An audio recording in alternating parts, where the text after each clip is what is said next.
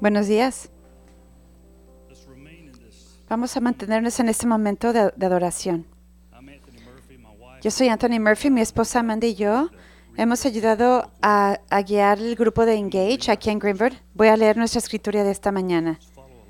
Sigan.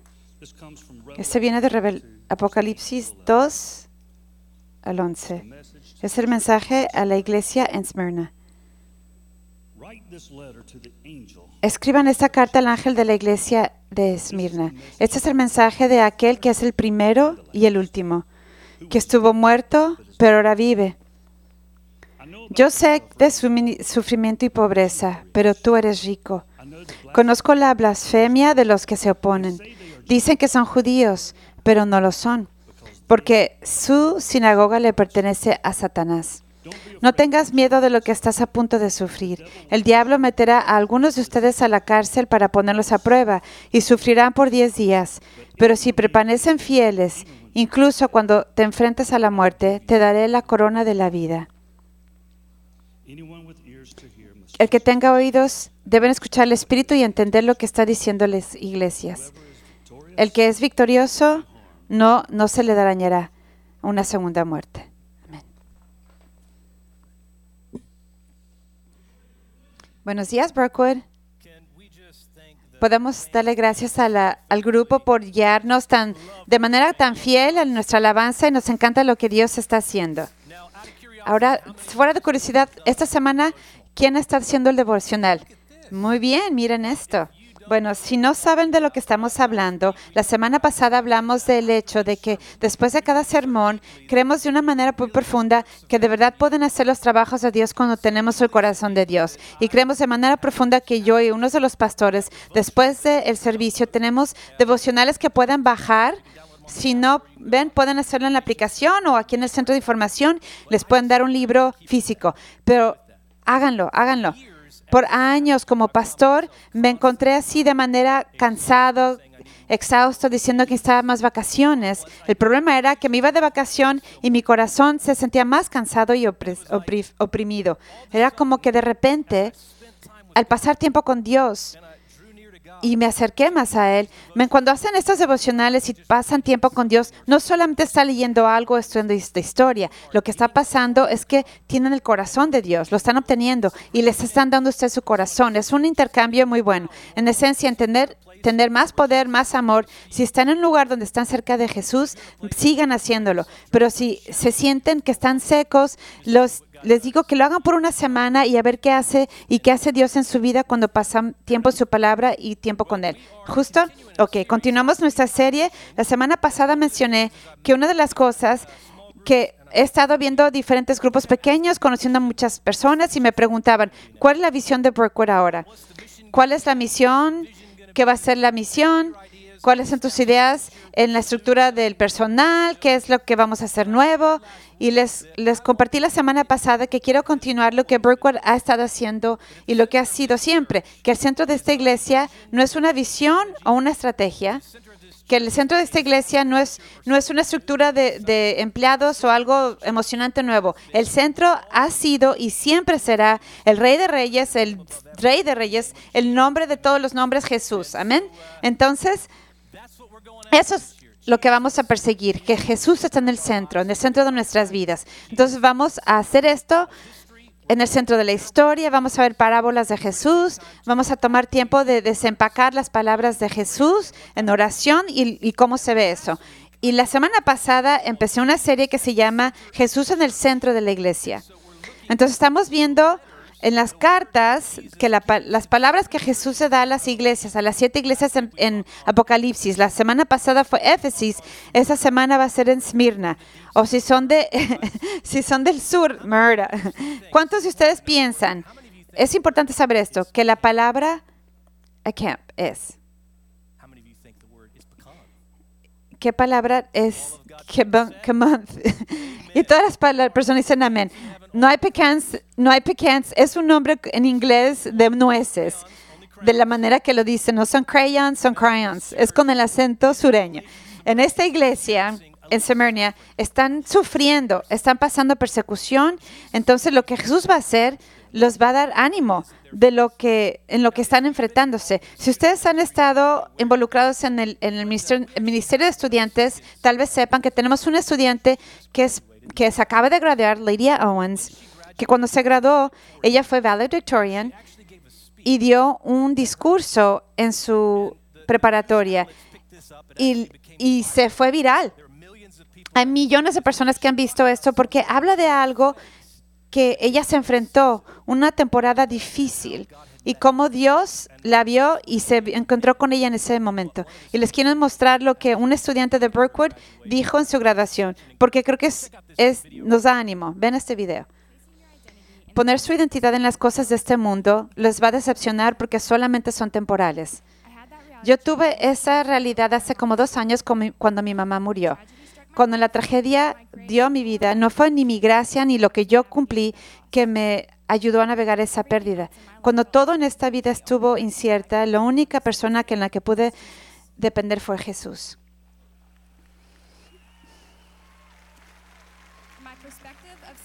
Mi perspectiva del éxito cambió drásticamente porque me di cuenta de que por muchos años pasé el tiempo poniendo todo en mis academias y mi vida y no significaba nada en comparación de la eternidad. Hablando de mi experiencia, siempre tratando de ser perfecta, nunca me me trajo satisfacción. Lo que sí lo hizo fue de que lo que yo valgo no es en mis éxitos ni mis fallas. Lo que yo valgo es, se encuentra en Jesús, porque Él es el único que siempre y solamente nos va a satisfacer. ¿No es increíble? Vamos a alabar a Dios por eso. Lo que me encanta de su discurso, historia, es que en este momento está enseñando ahorita los estudiantes con los niños, que les está enseñando eso, ¿no es increíble? Entonces, lo que quiero que vean es que su historia es en donde ella enfrentó dificultad, dolor, sufrimiento, pero Dios hace un trabajo en todo eso. Hay algo transformativo que sale de esas temporadas. Entonces, si escuchan algo hoy, alguien que está en esta habitación y que su corazón está como que a millón de lugar, así fuera, lejos de aquí, porque es difícil, es difícil venir a la iglesia y cantar canciones, pero por dentro hay, hay dolor, sufrimiento, ansiedad que nos está afectando a nosotros o a alguien que queremos. Si están ustedes aquí en esa temporada, que muchas veces lo que pasa es que esas cosas que nos llevan para atrás son cosas más ricas y poderosas que pasan en nuestra vida cuando mantienen a Jesús en el centro de su vida. Amén. Lo que Dios hace es que lleva esas cosas malas que el enemigo, el enemigo trata de hacer malo y eso trae las mejores bendiciones en nuestras vidas cuando lo mantienen en el centro. Entonces, hay veces que enfrentan estas cosas y el, el enemigo quiere que no haya quieren que crean que no hay esperanza. Pero lo que Jesús hace en esa carta les está animando en la iglesia de Esmirna que en, en, medio de todo el dolor sufrimiento siempre hay un Dios que está trabajando y moviéndose en cosas que en, las que ni siquiera se dan cuenta. Entonces los está animando. Quiero enseñarles esto porque creo que es importante poner el, el margen de lo que estamos reportando. Porque hay lugares en nuestra vida donde estamos en lugares diferentes. Les voy a enseñar esto. En las temporadas de la vida tenemos como que una visión. Y esto puede ser que convertirse en un abuelo, tal vez, o en un hijo que van a ser un mamá o papá, una temporada nueva. Dios les da un lugar nuevo en, donde van a trabajar o tienen algo que Dios les da, una visión. Otras veces en donde estamos, donde nos encontramos en un lugar de, dolor y sufrimiento, una temporada difícil y otras personas, otros tiempos donde está todo increíble, Dios te ha bendecido y todos nosotros estamos en lugares diferentes un poco y vamos a estar en todas estas temporadas, pero es único que nos vamos a encontrar en uno de estos lugares. Les digo esto porque es muy importante que está en una temporada de sufrimiento y de dolor no es espiritual si está en lugar de dolor para brincarse al lugar de celebración. Entonces lo que pasa, que, no queremos sentir algo, que no nos gusta el dolor, tratamos de escaparnos o, mutar ese, lugar de dolor. Lo he dicho antes, pero su pasado no es pasado si les sigue impactando en el futuro. Amén. Entonces Dios no quiere que, que supriman esas cosas, quieren que las que, que vivan la sanación en estos momentos. Si están en un, momento de, dolor, les digo que dejen que Dios trabaje en su vida y, van a tener fe y un, poder en, en eso que ni siquiera se va a imaginar, fuera de esa temporada. De otra manera, yo veo que hay personas que están en un tiempo de celebración. Queremos ir a una temporada de sacrificio. Y a lo que me refiero es que decimos cosas como, es cuestión de tiempo antes de regresar a esta temporada otra vez. O se sienten culpables porque hay otras personas que están sufriendo cosas, pero les quiero decir que están en una temporada de celebración, viven en esa temporada, disfrútenla. Pero aquí es lo que está importante. ¿Saben esa frase? Ahorren para tiempos difíciles. Eso no, no les no les sirve de nada guardar si están en un tiempo de dolor. Pero cuando están en temporada de celebración, disfrútenla. No es espiritual tratar de vivir en sacrificio, pero guarden esos principales, estos principios que vamos a hablar. Cuando esas temporadas de dolor o sufrimiento vengan, pueden mantener a Jesús en el centro y su fe no va a ser un desastre. Amén. Entonces eso es lo que Jesús, a través de Dios, les dice en esta iglesia que está eh, viviendo sufrimiento. Apocalipsis 2.8. Escribe esa carta al ángel de la iglesia en Esmirna. Otra vez, esto lo mencioné la semana pasada. ¿Qué es el ángel de Esmirna? ¿Qué pasa aquí? El ángel era el pastor o el líder de esta iglesia. Entonces lo que pasaba es que este pastor o líder le llegaba esa carta de Juan y que el Espíritu de Dios le habría dado y se paraba enfrente de la iglesia y leía esta carta de lo que Jesús le estaba enfrentando o celebrando. Entonces es un pastor y dice, Esta, este es el mensaje de aquel que es el primero y el último, que estuvo muerto, pero ahora vive. ¿Quién ¿A quién se refiere? Jesús. Entonces, en esencia, el que es el primero y el último, el que no tiene ni principio ni fin el Dios eterno. Y noten que dice, el que estuvo muerto, pero ahora está vivo. Esa es una esperanza de la resurrección. Y esto hubiera sido importante en la gente en Smyrna, porque habían estado enfrentando persecución y por su fe y necesitaban este Dios que se levantó de la, de la tumba y, la conquistó. Eso es lo que está empezando. Ahora un poquito de historia en Smyrna y en, y en el área que pueden ir a visitar esta área ahorita, es parte de Turquía. Es, su nombre de ahora es Smyrna, y es la ciudad más grande en Turquía. Pueden ir a visitar, pueden ver unas de las ruinas. De, hecho, mira aquí en la foto, eso es lo que pensaban que hubiera sido antes, una ciudad en el puerto, y es lo que piensan que pudo haber sido. Entonces pueden ir ahora, pero Smyrna era una ciudad muy, muy importante mucha gente le hablaba la gloria de Asia y tenía muchas, predominantemente intercambiaban vino. Smyrna, como en Éfesis, lo mencioné la semana pasada, era una ciudad muy rica. Entonces, había muchas actividades, había gente que estaba visitando, estaba fuerte, estaba muy fuerte la ciudad. En esencia, lo que era única de, de Smyrna, que era diferente a las otras iglesias, que esta iglesia tenía más persecución que todas las demás, porque en esta iglesia había este culto de, adorar al emperador.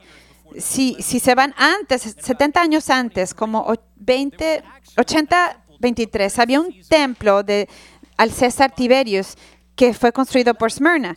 Y 11 ciudades diferentes hicieron este templo, pero Smyrna ganó el honor. Es como si fuera el Super Bowl de ahora si tuvieran las, las Olimpiadas, las ciudades Olimpiadas que tenían que este, pelear por tener ese evento particular en esa iglesia. Entonces, aquí era algo muy importante que alguien hubiera construido un templo aquí para Tiberius, el César Tiberius, y aquí lo construyeron. Entonces, en 80-23, el emperador romano, adorarlo a él era algo importante, pero cuando nos adelantamos y se escribió esta carta, hacer adorar al, rey o al emperador tenía que hacerse si no te mataban si no lo hacías. De hecho, había Domitian, que era el emperador, él era brutal y era cruel, era los mataba, los, los martirizaba y los perseguía. Entonces todos los cristianos en Smyrna tenían que adorar a este Dios o este emperador romano como, fue, como si fuera el Señor. Era Domitian y lo que hacían es que tenían que ir una vez al año todos en Smyrna Tenían que ir un- una vez al año y tenían que tomar este incenso, ofrecerlo y decir esta frase, Kaiser Curious. Kaiser Curious, que significa César, el César es el Señor. Y cuando hacías eso te daban un certificado y si no lo hacías te mataban o te quitaban el dinero. Entonces, con eso en mente, tienen que entender que esta iglesia estaba enfrentando muchas cosas difíciles. Ahora, había solamente dos iglesias. La semana pasada lo mencioné. Había dos iglesias en las que Jesús no va a confrontar nada. Simplemente los va a decir que están bien. La primera iglesia es la, iglesia en Filadelfia, que no tiene nada que ver con Philadelphia Eagles, porque no hay nada que hacer con la Philadelphia Eagles, el fútbol americano. Jim Beckner, vamos a hacer el altar disponible para ti. Arrepiéntate de tus pecados. Pero la primera iglesia es la de Filadelfia, donde, ten- no tenía nada más que cosas que Dios elogió. La segunda es, es esta iglesia en Smyrna. Lo, que de verdad Jesús hizo o lo que él elogió solamente era una cosa, la que elogió. Y eso es lo que le dijo esta iglesia, que eres fiel, eres fiel en tiempos difíciles. Ahora, no es cierto que hay tiempos cuando estamos atravesando cosas difíciles, las cosas dicen que no tienen nada, no ayudan nada. ¿No les ha pasado a alguien? Están atravesando algo difícil y alguien les dice que no, no ayuda. Y así marqué un poco de frase que tal vez ustedes dijeron o les dijeron a ustedes que no ayudan mucho. Cuando están, cuando se lastiman, les dicen o, han dicho, tienen que ser honestos, lo que no te mata te hace más fuerte. Es como si tu, hijo se, se rompió el brazo, no te preocupes, lo que no te mató te hace más fuerte. Eso no ayuda para nada. O esta. Tu alguien le rompieron el corazón de tu hijo y les das estas palabras sanas. Hay otros peces en el mar. ¿Alguien ha dicho eso? ¿O se las han dicho? O esta. Padres, cuando, como disciplinan a sus hijos algún día, algún día me van a agradecer esto. ¿Alguien? Mamá y papá, si están viendo, no lo creo aún así. Ese es mi favorito. Algunas, algunos de ustedes han roto el corazón de otros y dicen esa frase que no ayuda. No eres tú, soy yo. ¿Cuántos de ustedes han dicho esto? Ay, pocos aquí. Vamos a traer aquí a los pastores de oración ahorita, un momento de arrepentimiento. Pero hay veces que la gente dice cosas que no ayudan. Y lo que me gusta de la Biblia, me encanta, es que a veces lees esto y dices, ok, no significa que lo que están diciendo me ayuda mucho, porque cuando Jesús le dice a esta iglesia, se siente como que, así como que no, no ayuda y imposible, porque miren lo que dicen a esta iglesia, que están experimentando persecución, muerte y sufrimiento. En el verso 9, yo sé de tus sufrimientos y tu pobreza, pero tú eres rico. Esa palabra de sufrimiento es la idea de, un, de, una oliva que está apachurrándose, una aceituna bajo presión. Y, dice, y Jesús te dice, oye, pero eres rico. Es interesante que ese, ese término po- pobreza, en un año, tendrían que haber entrado al templo de, de César y decir esta frase, Kaiser Curious, que significa el César es Señor. Y cuando dices esa frase te dan un certificado. Entonces, las personas a las que se le daban paz eran a, los judíos, pero si no te daban un certificado, que era en los cristianos en Smyrna, te perdías tu trabajo, no te mo- promovían en tu trabajo, la gente no, no hacía tratos contigo, no podías cobrar ciertas cosas en el mercado. Si el, gobier- el gobierno se daban cuenta, te podían meter a la cárcel o te mataban. Entonces, esto no es una metáfora. Jesús les está hablando a los cristianos que están sufriendo pobreza, están perdiendo sus posiciones. De hecho, un, un señor que comentó dice que la iglesia en Smyrna son los héroes de la fe. Porque para poder ser un cristiano en ese lugar, había un, blanco en tu, en tu espalda. La gente no se, no se presentaba a la iglesia y adoraba en Smyrna, a menos que estaban de lleno en- completamente. Porque te podía co- cortar, costar tu vida, tu trabajo, tu salud. Y Jesús les dice, pero es rico. ¿Qué está haciendo aquí?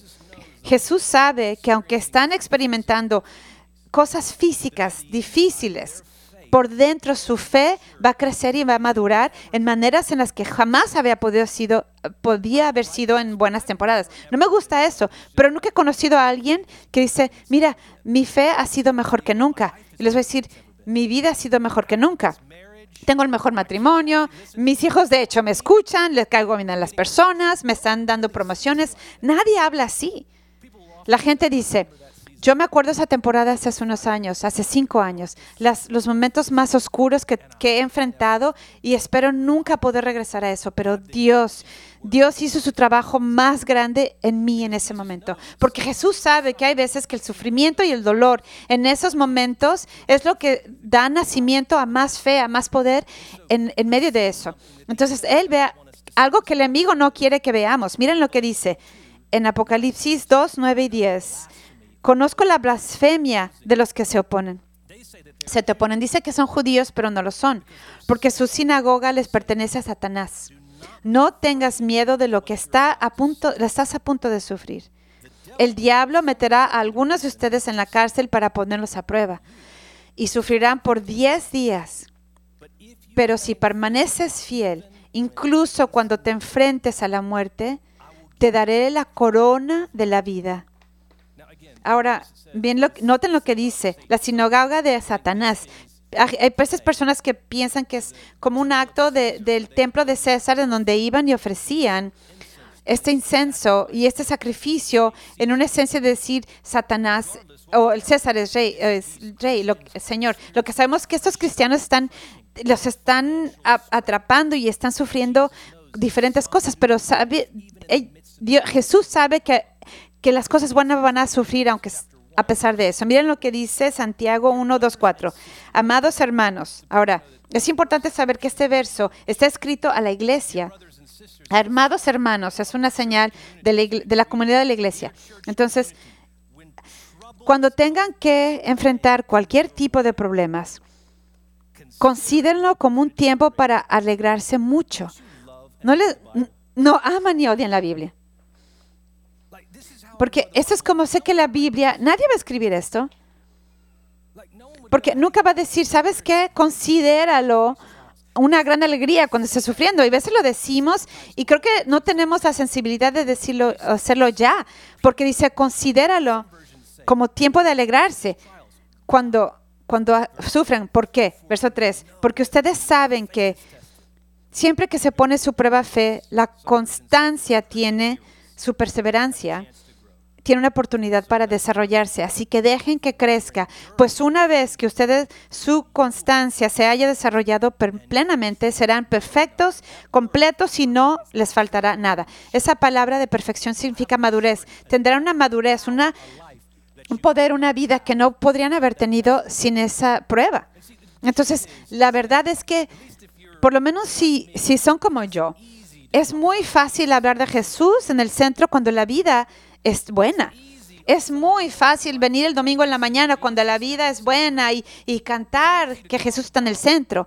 Es fácil cuando viene el labor de Dios y su bondad, pero cuando estás atravesando tiempos difíciles, en esencia lo que dice Santiago, su fe los están llamando a, testificar y van a, a darse cuenta de lo que en realidad es su corazón y en su alma en tiempos difíciles. ¿Ven cuánta gente a través de los años, y tal vez ustedes lo conocen o lo están viviendo, lo están orando que Dios lo va a regresar. Pero cuánta gente está en la iglesia por una temporada, pero cuando las dificultades vienen, empiezan a preguntar en dónde está Dios y ya no regresan, se caen. Pero lo que pasa para algunas personas, cuando estás atravesando eso y tienes a Jesús en el centro, no pierdes tu fe, al contrario, tienes más poder, más fe, más fuerza, más paz, más júbilo. Y eso es lo que Jesús dice. Sé que parece que no hay esperanza ahorita, pero sigan el camino le estoy dando nacimiento a algo nuevo que va a transformar su vida. Estoy haciendo algo.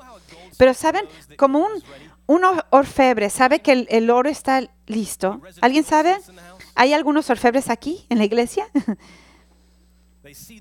Ven su reflejo en el oro. Entonces lo que pasa es que este orfebre ve el oro y, y le sigue dando calor y calor hasta que puede ver su reflexión en el oro. Algunas veces, aunque no nos gusta, algunas veces Dios va a permitir cosas dolorosas entrar en nuestra vida. A veces Él va a permitir un poco de presión. A veces Él va a darles un poco de fuego. Hay veces que va a mantener el calor fuerte, pero lo que está haciendo, está haciendo algo.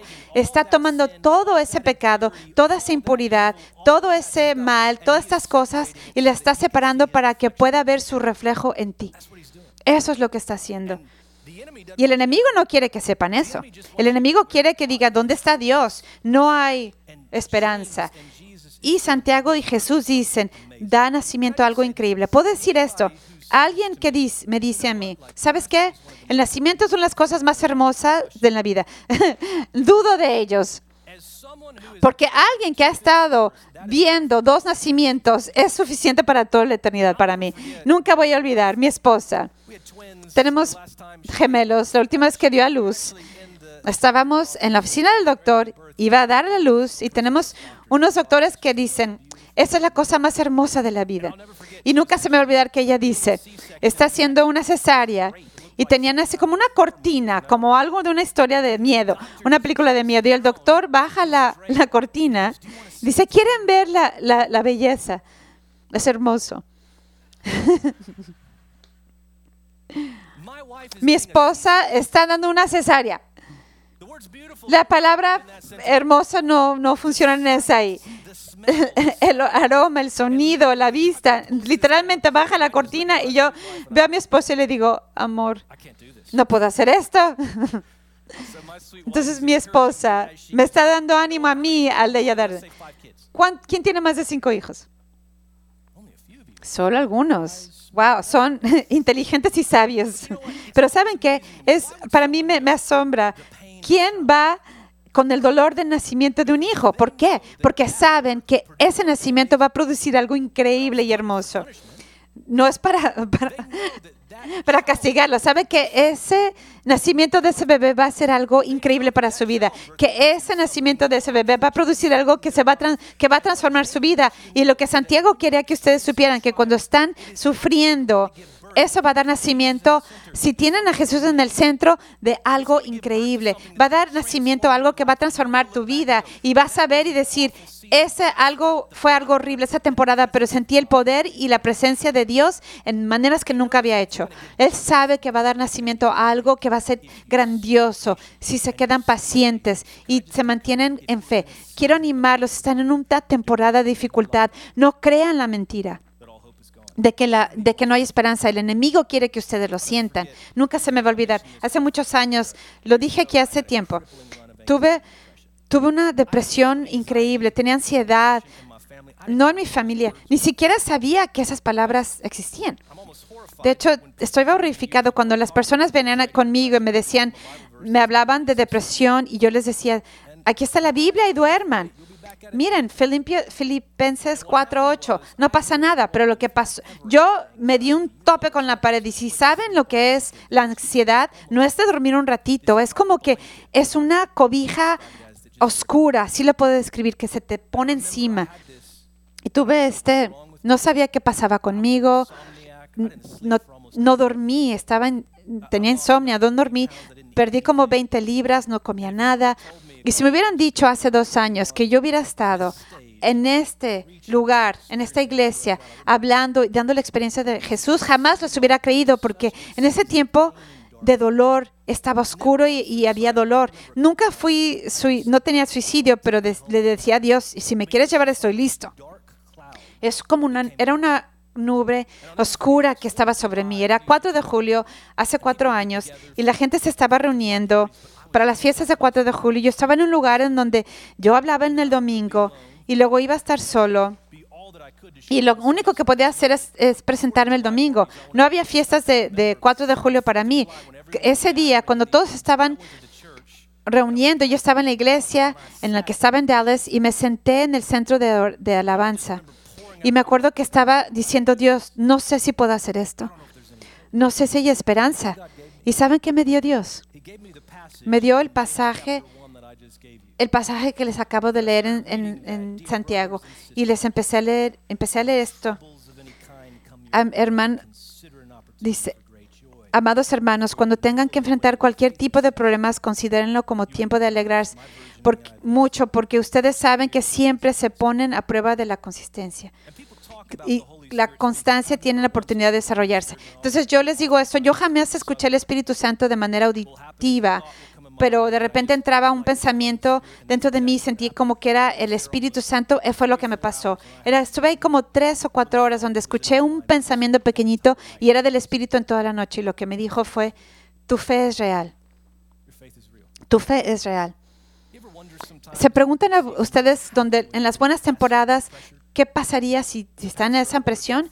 Como pastor siempre me pregunté eso por años. Y aquí estoy aquí en esta iglesia. Y es como que el Espíritu Santo me reveló, tu fe es real. Puedo animarlos a ustedes con eso. Si están en un lugar de sufrimiento y de dolor, si están atravesando algo, el hecho de que ustedes están aquí, el hecho de que ustedes están aquí esta mañana es prueba de que su fe es real. El enemigo quiere robarles esa realidad y decirles que todas las cosas que están haciendo son malas, pero no. El hecho que estén ustedes aquí, pueden estar en cualquier otro lugar, pero el hecho que estén estado aquí buscando a Dios es prueba de que su fe es real. Y si mantienen a Jesús en el centro de este, lugar difícil, va a crecer su fe de una manera que jamás imaginaron. Van a ver atrás y van a decir, jamás, jamás quiero regresar a esa temporada. Pero gracias Jesús, gracias Jesús por el trabajo que estás, que estás haciendo. Va a dar un nacimiento y una vida que jamás se hubieran imaginado. Les digo esto, si están sufriendo ahorita. Dos cosas prácticas. Si están en lugar de celebración, los animo de que lo disfruten pero sí les imploro que guarden estos principios para cuando esa temporada de dolor, sufrimiento, entre aquí, mantengan a Jesús en el centro y su fe no va a ser un desastre. Dos cosas sencillas que vemos en esta iglesia en Smyrna son estos. Primero, el sufrimiento es temporal. El sufrimiento es temporal. Lo que dice 2.10, no tengas miedo de lo que estás a punto de sufrir. Y luego dice, sufrirán por 10 días. Algunas personas dicen es una referencia a los 10 emperadores que estaban persiguiendo a los cristianos, pero en realidad lo que, lo que encuentran, a pesar de que es lo que sea, es la manera de Jesús decir el sufrimiento es temporal. Una de las cosas mejores promesas en Apocalipsis donde dice que va a haber un día que ya no va a haber lágrimas, ni dolor, ni sufrimiento. Y y parpadean, esta vida se acabó. Y muchos de nosotros en esta habitación y estamos sufriendo, pero les quiero decir esto, aún esto es temporal. Dios los va a sacar de esa temporada. Pero la oportunidad que tienes es entrar en una manera que en la que su fe va a dar nuevo significado y nuevo poder al espíritu al quedarse ahí. Y déjenme animarlos, en medio del sufrimiento, sabiendo que es temporal, también tienen un Dios que camina con ustedes. Noten otra vez lo que se da en contexto en esta iglesia en Smyrna. El Dios que no tiene ni principio ni fin. El que es, que conquistó la tumba. Tienen ese sentido de, de, de paz con Él. Recuerden quién camina con ustedes, el Rey de Reyes y el Señor de Señores, el Dios de Dioses. Cuando vean eso, ustedes pueden atravesar lo que está pasando. Esa es la segunda cosa que quiero ver. Al enfrentarse ustedes, sufrimiento y cosas malas, todos vemos temporadas así. Recuerden lo que espera, lo que espera después. Mire cómo cierra el, el verso 10. Mire, pero si mantienen, aún les voy a dar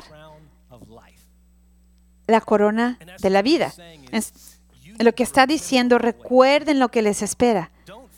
No se enfoquen en la corona de esta vida, enfóquense en la corona de la eternidad, enfóquense en algo que es mejor. ¿Cuántos han ido a los, a los steakhouse brasileiros? ¿Cómo se dice? No sé. si nunca han estado ahí, la gente que va por primera vez, ¿saben qué hace? Cuando viene el, el mesero, dice, ¿por qué no vas al bar de la ensalada? Y cuando estoy con alguien, van ahí digo, ay, inmaduro, eres un, no sabes, una, un amateur. Porque los que saben lo que está pasando, lo que están tratando de hacer es que se llenen con la ensalada y las cosas menos caras para que no se coman todas las cosas buenas, lo que es la carne. Es muy importante. Cuando hablamos de, de seguir a Jesús, tenemos que asegurarnos de que, no, que somos mártires que estamos suprimiendo el deseo. En esencia lo que estás diciendo, que te estás acordando que las cosas de este mundo no te pueden satisfacer. Las cosas de este mundo son como la ensalada, ¿ok? Y cuando llegues al cielo, tráiganme lo, lo mejor. No voy a dar mi única vida a las cosas que no me satisfacen. Me voy de lleno al Rey de Reyes y el Señor de Señores. Yo me voy por su poder, su reino, su dominio. Y es por eso que esos cristianos están sufriendo con júbilo, porque saben lo que les espera. Si ustedes no tienen una visión para la eternidad, siempre, siempre van a caer presos cuando alguien venga como un mesero y les dice que vayan por algo que es menos. Los van a jalar y se van a perder de la cosa que es mejor, que siempre, siempre, siempre va a ser la presencia de Dios. Les puedo animar, recuerden lo que les espera en estas temporadas. Interesante, el, el líder de esta iglesia se llamaba Polycarp, un líder muy bueno. Lo que es interesante, cuando tenía 86 años, tenían que ir y llevar este incenso y decir Kaiser Curious que es el César es Señor. Cuando él tenía 86 años, la gente se enteró de que él no estaba alabando al César. Entonces, dieron, lo arrestaron y ultimadamente su muerte. Hay una historia donde dice que estos guardias vieron arrestarlo y no estaban arrestados, que estaban arrestando a un señor de 86 años. Y lo que pasó, en esencia, que había una arena de cristianos que no decían Kaiser Curious, el César es, Señor, no lo hacían. Entonces, este señor de 86 años vio cómo cristianos estaban despedazados por estas bestias salvajes en la arena. Y toda la multitud venía, vieron a este Policarto, le, dijeron, por favor, díganlo, dígalo, di, Kaiser Curious. Pero ese señor de 86 años respondió, él dijo, por 86 años he servido a Jesús. ¿Cómo atrevería yo a hacerle eso a mi rey? Le dijo a, los que lo mataron, ¿está bien? No tengo miedo al, fuego que quema por una temporada y después se apaga. Noten esto. ¿Por qué se tarda? Ven, ahora ya es su voluntad. Es un Señor lo que le esperaba al otro lado. Ese es un hombre que si yo voy a estar en la presencia de Jesús y en su reinado y su gloria y su poder, cuéntenme. Recuerden que en temporadas de dificultad, ese, tienen que tener esa fe, tienen que tener esa fe, y recordar lo que les espera. Al cerrar esto, quiero, quiero hacer esto, al cerrar. Hay cristianos que están enfrentando persecuciones, muchos aquí en América lo estamos enfrentando. Entonces quiero orar un par de cosas. Quiero orar por la esperanza de todos los que están esperando la persecución. Hemos estado hablando en este texto en Smyrna que están enfrentando persecución. Hay hermanos y hermanos y hermanas que van a ver ahorita que son, son parte de nosotros en Jordán, que ayudan con los refugiados de Siria que están escapando a ISIS y están, están amenazados con la realidad de, de la muerte. Y en la India, una de las cosas que me encanta de nuestra iglesia es que nuestra iglesia da más de 800 mil dólares al año para ayudar a rescatar a estos esclavos en la India. Y su generosidad cuando dan. Están dándole a gentes que han sido perseguidas y que están enfrentando cosas. Miren, aquí está nuestro, nuestro pastor Pravini y algunos de los niños que Brookwood en su generosidad ha ayudado a rescatar, pero se enfrentan mucha persecución por algunos de ellos la, la muerte. Y por favor, un, por un minuto, porque yo sé que la iglesia es una iglesia de oración, les pido que tomen un momento y pueden orar por Jordán y la India, por la presencia de Dios. Que caiga sobre estas personas que están enfrentando la persecución y que recuerden que Dios está con ellos en algo mejor. Tomen un momento y oren por ellos, por favor.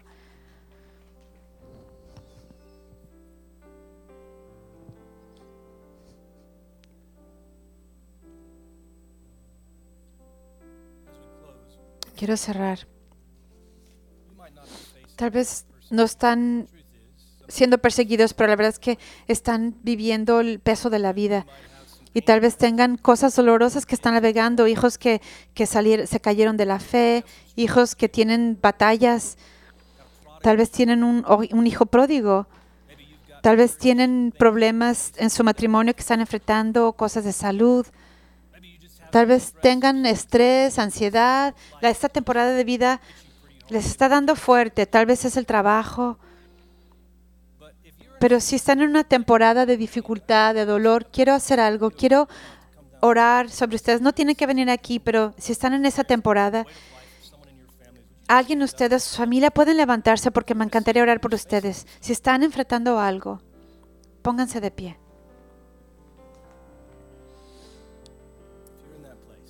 Si están en ese lugar, les quiero dar ánimo.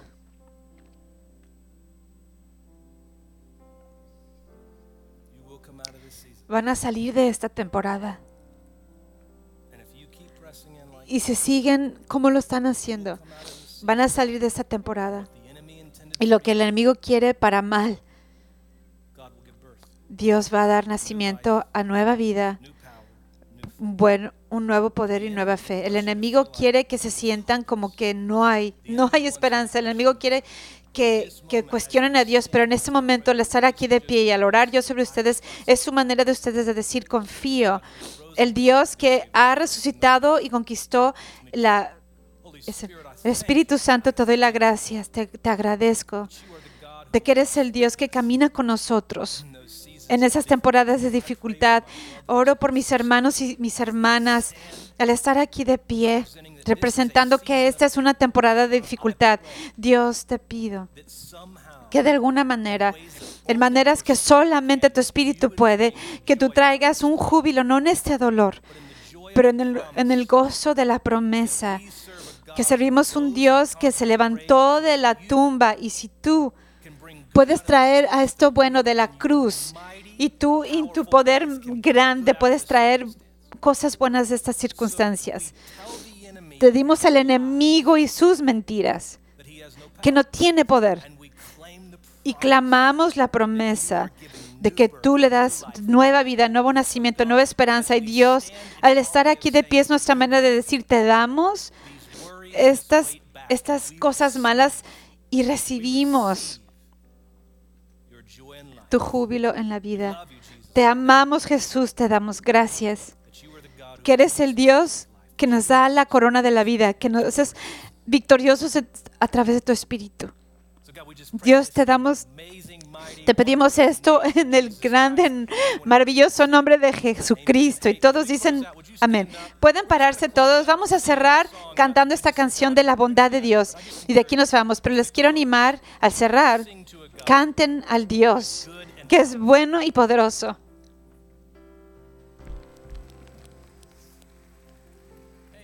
Si, necesitan oración o quieren para cualquier cosa, vamos a tener pastores de oración aquí, consejeros, nos encantaría, les encantaría orar. También, si no han tenido oportunidad de agarrar un devocional, pueden estar afuera cuando salgan, si necesitan, o, o lo pueden bajar en línea. Son increíbles, ustedes los amo. Que tengan una semana en- y nos vemos la próxima semana.